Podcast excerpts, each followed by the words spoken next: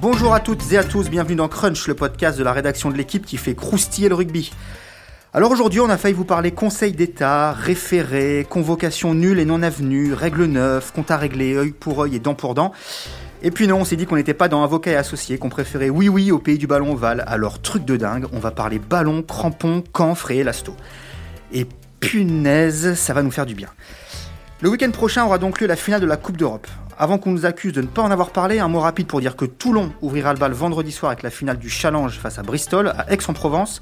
Le RCT aura besoin de toute la force du pilou-pilou face aux ours de Bristol et leur semi-dieu, Radradra, l'ancien Toulonnais. Good luck. Mais nous allons surtout nous attarder sur le Racing 92 qui disputera lui la grande finale samedi à Bristol face à Exeter. On va se demander si enfin les ciels et blancs vont coudre leur première étoile sur leur joli maillot. Pour parler première étoile, j'ai donc convié des spécialistes de ski alpin, c'est raccord avec la météo. Frédéric Didier Cuche Bernès, et je dis pas ça pour la taille des cuisses. Salut Fred. Salut Clément. Dominique Florence Masnada Isartel. Bonjour. Et je dis pas ça pour le combiné des Jeux Olympiques d'Albertville en 92. Combiné, combiné, tu vois C'était pas de l'alpin. C'était pas de l'alpin, je sais. Et enfin, Alex, je ne me suis jamais rien cassé au ski Bardo et on n'en dira pas autant du VTT. Salut Alex. Bonjour. Vous êtes prêts? Alors flexion, lié, jeu. Il y a deux semaines, dans une arena à 1000 entrées payantes, hein, ça fait pas vraiment rentrer beaucoup de sous dans la poche à Jackie, tout ça, le Racing a dominé les Saracens 19-15 au terme d'un match qu'on pourrait qualifier d'étouffant, se qualifiant donc pour la troisième finale européenne de son histoire, après celle perdue en 2016 face aux Saracens, celle perdue en 2018 face au Leinster. Fred, est-ce que tu peux nous Hmm. donner trois bonnes raisons, et puis si tu n'en as pas trois, c'est deux, c'est une, comme tu veux, de croire que c'est enfin l'année du Racing? Alors, trois bonnes raisons. Euh, ben, je pense que déjà, ils ont déjà perdu deux fois. Donc ça suffit, hein, parce que je pense qu'il y a clairement que la- clairement l'a déjà fait. Le Racing pourrait égaler clairement, effectivement, trois finales européennes perdues euh, quasiment tous les deux ans aussi, je pense clairement. Donc je pense que ça, ça va compter. Il y a une expérience quand même dans ce club-là qui commence à être euh, importante. Il y a des joueurs qui étaient déjà là dans la finale contre les Saracens que, dont tu parlais en 2016, comme Loré, comme Leroux, comme Chavancy. Tout ça, ça compte. Le staff, même si c'est pas tout à fait le même, Travers était déjà là. Donc c'est aussi un manager qui a beaucoup d'expérience. Je pense que ça compte. Je pense que c'est une équipe qui, euh, qui est hyper homogène en fait. Et je pense que ça, ils sont capables, je pense, de gagner le match de plein de façons différentes. Je pense qu'on l'a vu, clairement, je pense qu'ils gagnent devant. Ils sont très forts devant, ils sont capables de faire très mal euh, devant, ils sont capables de jouer derrière avec des joueurs euh, avec beaucoup de vitesse et beaucoup de créativité. Donc je pense qu'ils sont peut-être plus complets qu'Exeter. Et puis une troisième raison, Vakatawa. Hein, je pense qu'il est au-dessus du lot, il est au-dessus de tout le monde. Je pense qu'il est capable sur un ou deux ballons de faire des différences euh, incroyables. C'est le meilleur en Europe, je pense, cette année. Dom, tu disais que tu avais une raison. Oui, j'ai une raison, donc c'est la quatrième. C'est euh, pour une fois, enfin, si tout se passe bien, ils vont partir avec une charnière euh, qui est rodée, alors que les deux dernières finales, ils avaient perdu en 2016 euh, Carter au bout de 42 minutes et Macheneau au bout de 20, je crois, sur KO. Et Ca- Carter, il l'avait fait jouer, c'était un risque, il était blessé, ils avaient pris un risque, je pense que c'était une erreur, d'ailleurs, je crois qu'ils en avaient convenu ensuite. Et en 2018, à Bilbao contre le Leinster, ils avaient euh, perdu Carter qui s'était testé la veille, euh, qui n'avait pas pu jouer. Ils avaient donc euh, titularisé Lambi, Lambi. qui au bout de trois minutes euh, s'était blessé au genou et qui avait été remplacé par Rémi Talest, qui d'ailleurs avait joué deux finales alors que c'était pas c'était pas prévu. Et qui manque un drop, non C'est pas Ouais, ça qui manque Ouais, un drop, le ouais. drop de l'égalisation. Mais le vrai titulaire en 2018, c'était Lambi qui devait être titulaire au départ. hein. Parce que la vraie charnière, par exemple, pour la demi-finale, la vraie charnière, c'est Machno, Lambi. Et euh, Machno se pète contre Bordeaux un match de championnat juste après la demi-finale. Il se fait le genou. Et Lambi se fait le genou, lui, au bout de deux ou trois minutes euh, contre Leinster. Alex, ça t'inspire quoi cette équipe du Racing? Moi, moi, je pense que le- le- la, la force du Racing principale par rapport à, à Exeter, c'est le talent individuel. Il y a au Racing des joueurs qui sont des joueurs qui- décisifs, qui savent faire avancer une équipe ou être décisifs dans des moments. euh, je pense évidemment, il y a Russell, Vakatawa, Teddy Thomas, Kamisha, Iribaren à sa manière. Et c'est- là, je pense, la force du Racing par rapport à Exeter. Et en même temps, c'est une petite faiblesse, en, tout cas qui concerne quelques-uns de ces joueurs-là. C'est-à-dire qu'au moins pour Russell et Teddy Thomas, ce sont des joueurs qui sont capables aussi de passer au travers sur des matchs entiers ou sur des bouts de match. Et ça, c'est une fragilité. Je pense par exemple que le jeu au pied haut pour Teddy Thomas risque d'être S'il est titulaire, non? Il y, a, un débat sur la. Il n'a pas, très, il a pas été très transcendant, on va dire, les deux derniers matchs qu'il a joués. Il n'a pas beaucoup joué en début de saison, mais le problème, c'est que Dupichot s'est fait mal. Mm. Il s'est ouvert la jambe, donc, euh, et que Bill n'a pas joué parce qu'il a été suspendu pendant plus d'un mois. Donc je vois pas. Enfin, je pense que il devrait être titulaire. Je vois pas comment il pourrait, euh, il pourrait se passer de lui. Mm. Et donc on avait vu, par exemple, en, en demi-finale contre les Saracens, que quand les Saracens sont assistés par du jeu au pied de son côté, il a été en grande difficulté et ça expliquait notamment pourquoi pendant au moins une mi-temps le Racing était pris, étouffé quoi. Et, l'autre joueur qui, peut avoir comme ça des sautes de, niveau, c'est Russell. Je me rappelle de la demi-finale, je crois que c'était une demi-finale contre Toulouse en Coupe d'Europe. Euh, quart de finale. quart de finale à mm. l'Arena où il était passé au travers, euh, mm. notamment défensivement. Et c'est quelque chose qu'il traîne et je pense que l'Exeter va essayer d'insister là-dessus. Puis il a aussi parfois des problèmes dans la gestion.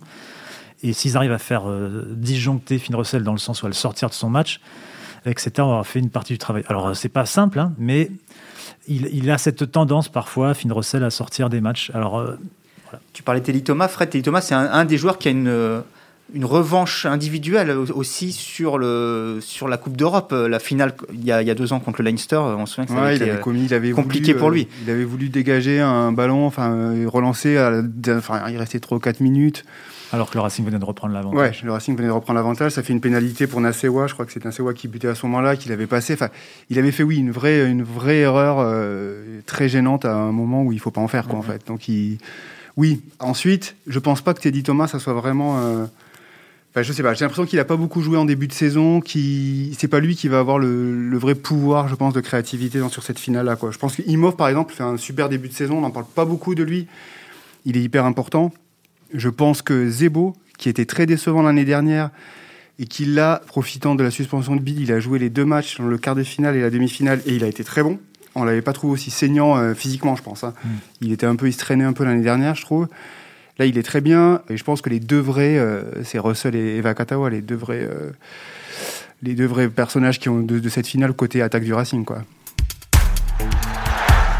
Alors c'est difficile de parler de cette finale sans parler du contexte dans lequel le Racing la prépare, contexte extrêmement particulier. Fred, tu peux nous expliquer un peu comment ça se passe pour le Racing là depuis euh, une dizaine de jours?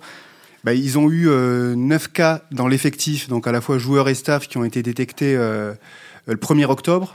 Donc euh, ça a tout de suite été branle-bas de combat, c'est normal parce qu'ils ont, il y avait le précédent castré, donc on sait que les castrés n'ont pas pu aller jouer leur quart de finale de challenge européen parce qu'ils avaient trop de cas de Covid et puis qu'ils n'ont pas pu endiguer l'épidémie assez tôt sans doute. Donc ils ont tout de suite euh, eu très peur en se disant ah, purée, on est qualifié pour la finale, on va pas pouvoir la jouer. Donc ils ont pris tout de suite des mesures euh, un peu extrêmes. Ils ont fermé le centre d'entraînement. Ils ont renvoyé tout le monde chez eux pendant euh, les 4-5 jours où il n'y a plus d'entraînement du tout au centre, au centre d'entraînement du Plessis Robinson. C'était chacun chez soi à faire des exercices, un peu comme pendant le confinement en fait. Ils sont revenus vraiment en arrière, période confinement. Ils n'ont pas joué à La Rochelle. Le match a été annulé et ils ont décidé de se confiner en fait, dans un hôtel à partir de jeudi euh, de la semaine dernière et de partir en Corse euh, dans un endroit où il y a moins de circulation de virus euh, dès dimanche dernier, donc après le match contre Toulouse. On peut pas leur reprocher ça. Je pense qu'ils peuvent faire cet effort-là, qui a un coût financier, mais qui a surtout, je pense aussi, un coût ouais, énergivore un peu quand même, parce que ça prend, ça prend la tête de rester aussi longtemps enfermé dans une chambre, un, par chambre et tout ça. Ils peuvent le faire parce qu'il y a cette finale et que mm. ça, ça vaut le coup et que évidemment perdre la finale sur tapis vert ce serait horrible. Après, je pense que les joueurs, de ce qu'ils nous ont dit euh, quand on les a vus après Toulouse et puis même par téléphone, ils nous disent que c'est pas si dramatique que ça, que que ça va, qu'ils sont habitués avec les stages d'avant-saison. Est-ce que ça peut pas même avoir une vertu, un côté un peu oui, commando entre guillemets ou euh... oui, Il faudrait qu'ils se voient je ne sais, sais, pas en quelle mesure ils peuvent passer du temps ensemble, mais pour que ça ait des vertus commando, il faut qu'ils passent du, vraiment du temps ensemble. Là, s'ils sont un par chambre et qu'ils mangent trois, par table, comme il s'était dit à un moment, et qu'ils limitent les échanges entre eux, ça peut créer quand même une ambiance un peu. Euh, dans un moment où on a besoin de cohésion, d'échange, de contact, de, de, voilà. Ils se lancent peut-être des boulettes de pain. À travers la fenêtre. à table. Mais il les désinfecte à chaque fois avec du gel hydroalcoolique. Non, mais ce que je voulais dire, c'est est-ce que ça, est-ce qu'il n'y a pas aussi un côté euh, tout est contre nous? Le contexte est ultra défavorable et euh, justement les aider à, surmonter tout ça et à trouver, euh, je sais pas, des, Ils, s'en plaignent pas en tout cas. Ils n'ont pas, ils ont pas du tout, ils ont pas du tout fait sentir que c'était une tuile qui leur tombait dessus et que c'était une fois de plus ils étaient un peu maudits. Je pense que c'était assez tôt, je pense, avant la finale, pour qu'ils aient du temps. Ils ont eu deux semaines, en fait, pour s'habituer à ce allait, comment ça allait se passer. Ils sont partis encore, je crois que ça se passe très bien. Ça, je pense qu'ils sont pas du tout, euh, ils sont pas plus gênés que ça. Euh, ils peuvent faire des entraînements collectifs. C'est surtout ça, en fait, qui était le plus important. C'est que dès jeudi, donc deux jours avant de jouer contre Toulouse, ils avaient recommencé les entraînements collectifs. Donc c'est que ça va, quoi. Je pense que c'est, ils vont préparer correctement, je pense, la finale. Et dans ce contexte-là, quelle euh, importance faut-il accorder à la défaite contre contre Toulouse? Tu as écrit dimanche, il n'y a pas de mal c'est pas très très grave d'avoir perdu contre Toulouse là une semaine de la finale de Coupe d'Europe? Non non non c'est vraiment pas grave parce que déjà c'est pas du tout il y a pas d'enjeu pour le championnat. Ils ont gagné déjà à l'extérieur à Lyon euh, au tout début de saison. Ils peuvent tout à fait se permettre de perdre à la quatrième journée un match contre Toulouse en plus à la maison. Franchement ça a aucune influence. Ils avaient bien fait attention je pense de protéger 80% euh, je pense de l'équipe qui va commencer euh, qui va commencer la finale même peut-être 90% d'ailleurs hein, parce que à part Clément Zac qui était titulaire et qui a de, quand même de, des bonnes chances de l'être encore. Et Thomas, euh, je pense qu'il n'y avait pas d'autres titulaires. Euh. Il y a un point qui, était, qui est vachement intéressant, euh, et Fred il pourra en dire des choses parce qu'il en a discuté directement avec des, gens du staff du Racing. C'est la question qui se posait avant le match contre Toulouse, c'est est-ce qu'il faut faire jouer les titulaires de la finale pour leur redonner du rythme, étant donné qu'ils n'avaient pas joué depuis, bah, depuis la c'est-à-dire, j'ai plus la date en tête. Il y a un peu plus de 15 jours. Voilà. Le 26. Voilà, le 26 septembre, ou est-ce qu'il faut euh, les laisser au repos, euh, comme ils l'ont fait, euh, pour garder du jus et pas prendre de risques de blessure Et le Racing a fait le choix de ne pas les faire, de pas faire jouer les titulaires, et se pose la question d'éventuel d'un manque de rythme pour affronter, etc. Sauf que le Racing, ça ferait donc pourra enchaîner, dit que c'est pas un problème en fait le manque de rythme peut-être pas sur tous les joueurs, mais la, majorité des joueurs, ils disent c'est pas un problème. Là, Kamisha est rentré, par exemple. Je pense c'est le type de joueur qui a besoin à un moment mmh. donné de se, de se lâcher. Il a mm. besoin de jouer peut-être plus. Mais par exemple, Bernard Leroux, qui a été blessé, qui n'a pas joué non plus la demi-finale, donc il a, il a encore moins de matchs. Euh, c'est pas un mois, je pense qu'il n'a pas joué. Ben Bernard Leroux, de ce qu'il nous disait, c'est que mais Bernard Leroux, c'est pas un problème qu'il joue pas pendant un mois. On l'a vu avec sa suspension euh, avant la Coupe du Monde. Il n'a pas joué pendant six ou sept semaines, je sais plus, et euh, il est revenu directement par des matchs de Coupe du Monde. Il a été tout de suite performant. Je pense que Zebo, c'est pas un problème non plus, qu'il joue pas, qu'il n'ait pas besoin. Enfin, il y a quand même beaucoup de joueurs qui ont à la fois l'expérience, et qui n'ont pas besoin. Je pense que Iri Barren, il préfère euh, le garder au frais tranquillement et tout, qu'il se blesse là. Par exemple, je pense que ce que disait Dominique au début, les problèmes qu'ils ont eu, notamment avant la dernière finale, ils avaient tout sauf envie de retrouver des, des mecs euh, pétés sur le dernier match, sur un match en plus qui n'est pas, euh, qui n'est pas important du tout. Quoi. Surtout que là, ils ont une charnière oui, qui tourne bien. Iribaren, Russell, c'est euh, c'est très complémentaire. Hein. L'autre jour, c'est Alex Good qui disait que Iribaren fait vraiment jouer, enfin, protège, se sert vraiment des avants pour protéger Russell et le laisser dans, dans, toutes ses, dans toute sa créativité. Mmh. Il, il, lui offre beaucoup, beaucoup d'espace et mmh. beaucoup de sécurité. Et je pense que c'est euh, ce qui, ce qui doit décider euh, ben, son, son, staff à le titulariser euh, plutôt que, que Maxime Macheneau qui est moins dans ce registre-là. Alors parlons-en un peu d'Iribarin parce qu'il a pris le, Il est titulaire effectivement et puis il est capitaine de cette équipe. C'était pas forcément une je crois évidence. Sont trois, trois co-capitaines, hein, donc lui, Maxime Macheneau et Henri Chavancy. Donc il, ça mais tourne. Quand ils sont, enfin c'est lui le numéro un a priori. C'est lui le plus titulaire en ce moment. C'est celui qui joue, je pense, mm. qui, est, qui est le numéro un. Et c'est vrai que depuis euh, plusieurs, plusieurs mois, même avant le, confinement, hein, c'était déjà la saison dernière, euh, en fin de saison dernière, souvent lui qui, qui, était, qui était sur le terrain, donc qui est, qui est capitaine. C'est vrai qu'il est, il est arrivé au Racing avec, c'est un gros challenge. Il y avait euh, Machno vraiment installé au poste. Bah, il a fait sa place. Il, il apporte, je pense qu'il là aussi son complément il apporte, euh, il apporte une vitesse, une, spontanéité, une générosité peut-être qui, qui, qui fait parfois un peu défaut à, à Maxime Macheneau, qui, qui apporte euh, autre chose, plus de sécurité peut-être. Et puis il a lui aussi, euh, même s'il protège bien Russell pour lui permettre de faire des coups de génie, c'est vrai qu'Erin Barren a, quelques quelques atouts dans sa manche. On se rappelle de sa Chistera, euh, je ne sais plus contre qui c'était. Moi non plus. c'était dit Thomas qui va marquer. Hein c'est pas contre le, Munster, non, c'est en top 14 peut-être. je sais plus. Euh, je dirais que c'est en Coupe d'Europe, mais je sais plus, je sais plus. Alors peut-être contre le Munster. 28 000 Chistera. Ouais, mais celle-là, elle était, elle, était vraiment, elle était vraiment bien. Ce qui, ce qui est sûr, c'est que Iri Barren et Russell, ils vont avoir un rôle. C'est tout le temps le cas, mais de la charnière, mais on va avoir un rôle capital parce que si on se souvient de la demi-finale du Stade toulousain, il y a des leçons concernant Exeter qui est que cette équipe a une capacité à défendre phénoménale. C'est-à-dire que ce qu'a fait le Stade Toulousain pendant la première demi-heure euh, là-bas, il y a peu d'équipes en France qui auraient résisté comme euh, Exeter l'a fait, qui, auraient réussi à, à encaisser peu de points ou quasiment pas de points même euh, comme Exeter l'a fait. Et le problème du, de- Stade Toulousain, c'est qu'à un moment, il a oublié de s'adapter, d'utiliser davantage le jeu au pied offensif, le jeu au pied de pression, de moins utiliser les avants euh, au milieu du terrain. Ils enchaînaient les, phases de, combat au milieu du terrain et, euh, les, avants s'y sont euh, épuisés. Et ça va être à Harry Iribarren et à Russell de trouver des solutions à un moment pour ralentir le rythme, euh, utiliser le jeu au pied offensif, ce qu'ils n'avaient pas fait contre les Saracens Pendant- et qui aurait pu leur coûter cher. Et ils l'ont fait à, à la 77e minute, si je me souviens bien, mais il aurait pu être trop tard euh, si euh, le joueur des Saracens, avant ça, euh, je ne me rappelle plus, le centre remplaçant, la rentre en cours de jeu et au lieu de, au lieu de ramasser le ballon, tape à suivre. Et, Oui, c'est Lewington, c'est Voilà. en fait. Ouais. il a une énorme occasion pour aller marquer. S'il marque à ce moment-là, le match est plié et le, le Racing est passé à côté tra- stratégiquement dans le match. Là, le fait qu'il marque pas laisse le Racing dans le match et il trouve la clé à la fin. Il va falloir que là, il la trouve avant, si jamais Exeter les bloque comme ils ont bloqué euh, Toulouse euh, en, en demi-finale. Donc on, on verra plus tôt dans le match les chips de Finn, les fameux Finn and Fin chips. and chips. Hein Ben, sans doute. Sans doute. Après, dans, dans le, dans le jeu au pied, c'est souvent je- Ce que disait Dominique, c'est vrai. Il soulage beaucoup Russell parce qu'il prend beaucoup euh, en la responsabilité du Il jeu va au pied. falloir quoi. qu'il le prépare mieux que contre les Saracens, Voilà. parce que contre les Saracens, ils l'ont utilisé quelques fois, mais sans, sans pression, de manière un peu euh, confuse, euh, sans organisation et de manière imprécise au final. Et, Mais c'est vrai, c'est à se demander si contre les Saracens, s'ils sont pas partis sur un mauvais euh, schéma, on aurait eu peut-être euh, l'idée qu'ils qu'ils jouent plus justement. Et ils sont un peu rentrés dans ce dans un jeu un peu un peu trop cadré. Enfin, je sais pas. ouais. Je- Pas, pas assez varié peut-être. pas assez pas varié, assez ouais. varié, ouais. Mm. T'as pas assez varié. Et, et vu que le qu'Exeter est vraiment, c'est vraiment sur- c'était vraiment surprenant en demi de voir cette équipe capable de résister comme ça.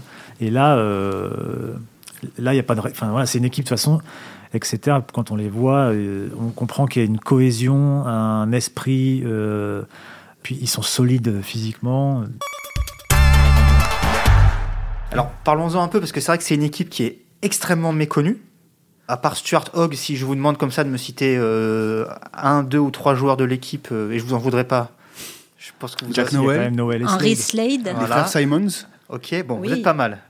Johnny Gray. Johnny Gray, effectivement, Johnny Gray. Euh, mais c'est vrai que c'est une équipe qui est qui a pas, en tout cas en France, la renommée euh, des Saracens, euh, même de Leicester. Bon, Leicester, c'est plus ancien, évidemment. C'est quoi les forces de cette équipe? So- son pack, très costaud et, et dynamique en même temps, son efficacité contre Toulouse en, en- avec très peu de possession dans le camp dans le camp des Toulousains, ils ont été capables de marquer quand ils sont euh, quand ils ont été dans les 22 mètres. Et notamment euh, c'est Aurélien Bouisset qui l'a souligné récemment euh, via euh, des pick and go. Et, et sur des pick and go ils sont hyper efficaces, ils ont empêché ils ont vraiment martyrisé les Toulousains C'est le ce Munster, quoi. Il y a de ça, et puis après, il y a quelques joueurs de grande classe. Hein. Slade derrière, euh, et, et Noël, euh, c'est quand même du haut niveau. Hogg, n'en parlons pas. Ils ont ces, ces petites étincelles-là, mais c'est c'est quand même plus un, un rugby de, De concassage. de concassage et de. Il y a du talent, mais c'est- c'est c'est pas. euh, c'est plus cadré, ça- plus cadré que ce que peut faire le Racing quand euh, Russell, etc., se lâche et, et, et Russell et Vakatawa avec ce- cette, espèce, cette espèce de talent atypique euh, qui casse les défenses sur des appuis, sur des gestes, euh, Zebo et Teddy Thomas. Ils ont un esprit aussi, j'ai l'impression, Mm. on en parlait tout à l'heure, c'est un club qui, qui s'est construit euh, depuis longtemps, avec des joueurs qui sont là depuis longtemps. C'est un groupe vraiment, Mm. vraiment soudé. Et, moi, je pensais qu'ils allaient, euh, qu'ils allaient sur la scène européenne, parce que c'est ça, en fait, on les connaît pas trop, parce qu'ils ont jamais, euh, ces dernières Exactement. années, alors qu'ils sont en finale du championnat d'Angleterre euh, depuis Quasiment 5 tous les ans, qu'ils ont été champions. Ils n'ont jamais réussi, à, au moins, même en, en demi-finale, je pense qu'ils n'y sont pas allés. Je crois Non, pas. c'était leur première la première demi-finale. incursion, ouais. Voilà. C'est étonnant d'ailleurs parce que je est-ce que est-ce qu'ils ont il leur a fallu du temps aussi pour qu'ils euh, ils arrivent à, à dépasser un blocage peut-être en Coupe d'Europe je sais pas parce que c'est étonnant que cette équipe-là soit pas allée en demi-finale euh, l'année dernière ou l'année d'avant par exemple. Alors on sait que dans le passé récent, la chance a rarement souri aux, aux primo finalistes. C'est rare d'être champion d'Europe euh, dès sa première apparition. Les Saracens ont d'abord le Racing payé contre payé contre Toulon, le Racing. bon, clairement, les Saracens, je crois qu'ils ont fait deux demi, une finale avant d'en gagner, une. Donc peut-être que ah, voilà ça. une autre raison alors pour le Racing. Voilà, voilà ah, ça fait 5 5 Et les deux dernières finales du Racing, je ne sais pas ce que ça veut dire, mais il n'y avait pas eu d'essai. Je ne sais pas si c'est exact, 21, de bon augure. 21-9 et, euh, et 15-12, que, des, que des coups de pied de pénalité. Exact. Il pleuvait à chaque fois. Mm. T'as regardé la météo là pour Bristol Il va pleuvoir. T'as pris ton parapluie Ça fait une raison pour Exeter. Je ne sais euh, pas si l'expérience va jouer. J'ai du mal à à mesurer euh, le contexte de cette finale de Coupe d'Europe. Qui sera très particulière quand même. Ben ouais, c'est, ça se déroule en octobre. Ça se déroule en octobre. Euh, après un, un, même pas, on dit quoi, deux, mois de saison. Il n'y aura pas de public. Du coup, j'ai du mal à mesurer si euh, tout cet environnement qui parfois peut être dur à gérer pour les équipes qui arrivent en finale va jouer sur cette finale. Je, je, c'est, une, c'est une question qui reste ouverte. On verra. Et Exeter la performance d'Exeter. Presque à domicile puisque Bristol c'est à quoi une heure, une heure et demie de route d'Exeter, je crois. Donc euh, ouais, c'est pas très loin. Même si, même si effectivement sans public c'est un, faux, avantage. Mais juste une chose peut-être rappeler quand même que euh, la préparation à cette finale a aussi été très différente pour les deux équipes, puisque donc on a, on a évoqué celle du Racing qui a joué un, match de, qui a fait une impasse, hein, disons-le, sans, sans sans enfoncer les joueurs qui ont joué ce match-là contre Toulouse, tandis que euh, Exeter bataillait en demi-finale de son propre championnat, puisque les Anglais ont décidé de finir leur saison dernière, contrairement à nous, euh, contre Bath, une large victoire contre Bath, et qui donc jouera après la finale de Coupe d'Europe, mm. sa finale de, championnat. Donc, euh, bon, en termes de rythme aussi, peut-être, d'intensité de, mm. des, derniers combats, ça peut. Ça peut Après, ils sont, ça, ça, veut aussi dire qu'ils sont sur une dynamique assez extraordinaire. Ils viennent de battre le Stade toulousain en demi-finale. Puis euh, deux semaines après, ils se qualifient, ils battent euh, Basse en demi-finale également. Ils doivent être portés quand même par une espèce de, confiance, euh, surtout que là, Basse, ils leur ont mis 35 points il faut se méfier vraiment de cette équipe. Je pense qu'il y, a, une, force intérieure dans cette équipe-là, euh, liée sans doute aussi, comme le disait Dom, à un esprit. C'est un club qui s'est monté euh, autour d'une famille euh, en 20 ans, qui a beaucoup évolué, qui est passé d'un petit niveau, je crois, à, ce qu'il est aujourd'hui, qui a formé des joueurs comme Noël, comme, comme Slade. et tout ça, ça, a du sens et ça crée. On, ressent un peu de ça quand on les voit jouer, notamment quand on les voit défendre. Avant de se quitter, je voudrais poser une dernière question peut-être à Dom et, à, Fred. D'un point de vue plus euh, historique, disons, ça représente quoi la Coupe d'Europe au Racing? Ça quelle importance pour Jackie Lorenzetti notamment euh, dans, son projet? Je pense que ça a euh, évolué euh, au, fil des années. Je, je pense que ça en avait peut-être pas beaucoup au début où il l'a joué. Et c'est euh, l'internationalisation, c'est-à-dire les venues de, des Gallois, Jamie Roberts, Johnny Sexton, néerlandais, Dan Carter. Dan Carter, je pense que ce qui l'intéressait en, venant au Racing, c'était plus, c'était pas tellement d'être, de gagner le top 14, c'est de gagner la Coupe d'Europe. La Coupe d'Europe a beaucoup plus d'aura auprès des, des anglo-saxons, des, enfin des Anglais, des Néo-Zélandais. et je pense que ça, ça s'est, euh, ça s'est transmis aux, autres. Surtout, euh, ils ont été champions hmm. de France en 2016. Euh, c'est la troisième finale. Là, je pense qu'ils hmm. ont quand même à choisir et choisiraient ça, j'imagine. De par tout ce que tu as dit sur l'effort même financier fait pour préparer, se mettre à l'isolement et tout ça, on a quand même le sentiment que c'est l'objectif archi prioritaire de. Oui, ça fait quand même même 2-3 ans qu'ils disent que leur objectif, et depuis qu'ils ont été champions, je pense qu'une fois que c'est vrai qu'une fois qu'ils sont champions de France, ils ont assez vite basculé sur euh, si on était champion d'Europe, ils ont fait deux, finales déjà. Donc c'est clairement leur objectif depuis deux ans. Ils ont, euh, je, moi je pense, moi je crois par contre que l'expérience va jouer pas forcément contre Exeter, mais pour le Racing plutôt en fait. C'est-à-dire que je pense que contre Leinster, ils sont vraiment pas loin quoi. C'est-à-dire mmh. sur ce match-là, il leur manque pas grand-chose, grand-chose pour. Euh, c'était pas une grande finale. Et ils sont vraiment, c'est un, ou deux détails, voilà, des petites fautes, euh, mais vraiment ils sont très très proches. Donc je pense que ça doit quand même compter sur des matchs aussi étouffants, euh, sur une finale comme ça, et ça va, ça va forcément leur, servir ce qui s'est passé avant, quoi. Oui, alors qu'en 2016, ils sont vraiment archi dominés par les Saracens. Mm. C'est sûr qu'en 2018, c'est une autre histoire. Ils font un peu trop de fautes. Je crois qu'ils avaient eu 13 pénalités, j'ai mm. regardé tout à l'heure. Mais ça se joue à, un cheveu. Ouais. Très bien. Eh merci euh, à tous de nous avoir écoutés. C'était Crunch, une émission de la rédaction de l'équipe. Aujourd'hui, j'étais avec Dominique Isartel, Frédéric Bernès et Alex Bardot. Merci à Roland Richard à la réalisation et à l'édition. Retrouvez-nous tous les lundis sur l'équipe.fr, Apple et Google Podcast. N'hésitez pas à réagir et à nous laisser des commentaires. Et à la semaine prochaine.